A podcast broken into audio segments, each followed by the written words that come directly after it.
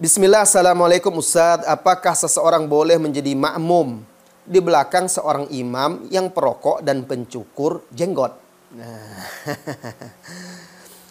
Apakah seseorang boleh menjadi makmum di belakang seorang imam yang perokok dan pencukur jenggot? Saudara-saudari kaum muslimin dan muslimat yang semoga senantiasa dirahmati dan diberkahi oleh Allah Subhanahu wa taala imam-imam, ulama-ulama kita, mereka sepakat. Bahkan itu mereka masukkan di dalam poin-poin akidah ahlus sunnah wal jamaah.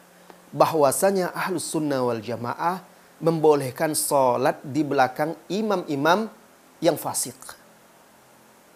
Ya, selama imam itu muslim, dia masih seorang muslim, maka sholat di belakangnya boleh dan sah.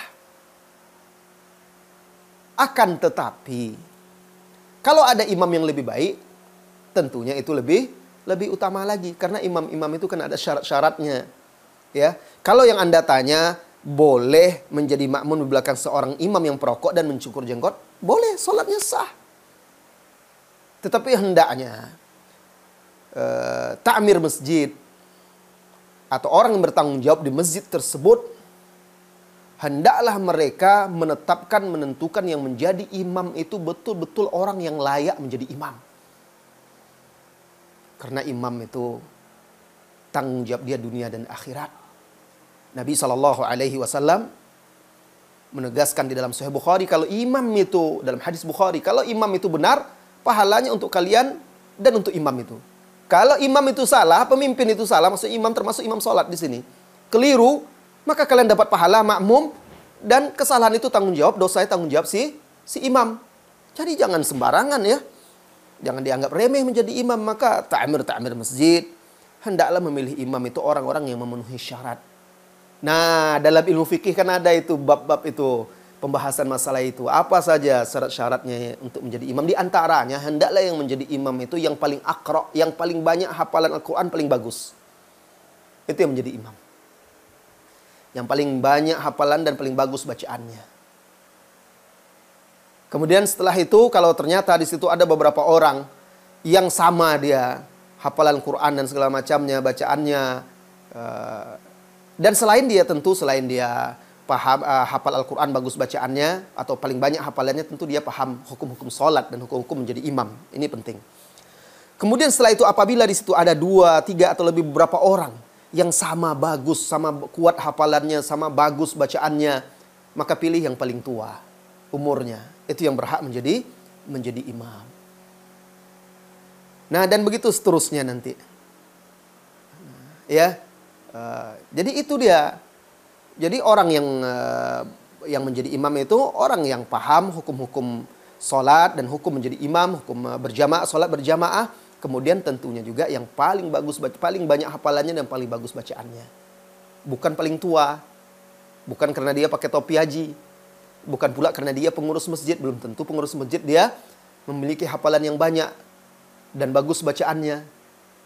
Nah, karena menjadi imam ini tanggung jawabnya dunia dan dan akhirat. Kemudian dipilih juga yang memiliki akhlak yang baik karena imam ini contoh dan suri tauladan bagi jamaah, bagi makmumnya. Jadi dia tahu. Adapun perokok misalnya. Perokok, rokok ini sudah jelas baunya saja tidak baik.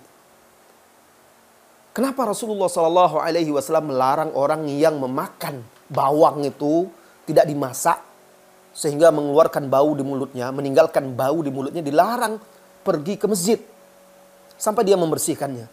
Karena alasan Rasulullah SAW menjelaskan alasannya karena malaikat hadir ketika kaum muslim di masjid dan dia akan terganggu dengan apa yang mengganggu manusia. Karena itu Rasulullah Shallallahu Alaihi Wasallam tidak menyukainya. Nah ini rokok juga memiliki bau yang tidak sedap di mulut. Dia sekarang menjadi imam. Kemudian menghadap Allah. Bermunajat kepada Allah membaca ayat-ayat Al-Quran. Zikir dan doa senang mulutnya bau-bau. Bau rokok sebagian kadang masih mengantongi rokok. Di, di kantongnya. Pergi ke masjid. Dan tentu kalau kita betul-betul mau mengkaji dan mempelajari ayat dalil-dalil dari Al-Quran, dalil-dalil dari hadis, kaidah-kaidah fikih, kaidah-kaidah fikih, Kemudian juga dalil-dalil logika, akal, dan pembuktian medis menunjukkan bahwa rokok itu hukumnya adalah haram. Ya. Jadi bagaimana mungkin seseorang menjadi imam seperti itu? Maka pilih yang tentu tidak merokok, ya. Kemudian juga masalah dia juga pencukur, pencukur jenggot.